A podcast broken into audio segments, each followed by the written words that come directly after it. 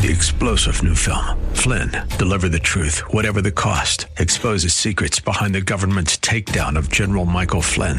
Flynn knew what the intel world had been up to. He ordered the first audit of the use of contractors. This set off alarm bells. He told the truth. He was the most dangerous person for Donald Trump to hire. They had to get rid of Flynn.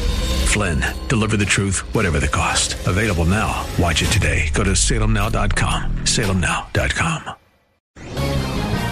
This is Owen Strachan for Townhall.com. Irving Kristol famously defined a neoconservative as a liberal who has been mugged by reality. Philosophical commitments crumble when the hardness of everyday life in a fallen world intrudes. Recently, a couple in St. Louis made headlines when they brandished guns against a mob that broke the gate to their private community.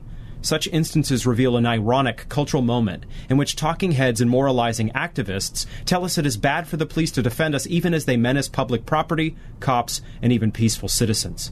Law enforcement is not perfect, and every institution must be accountable to the people.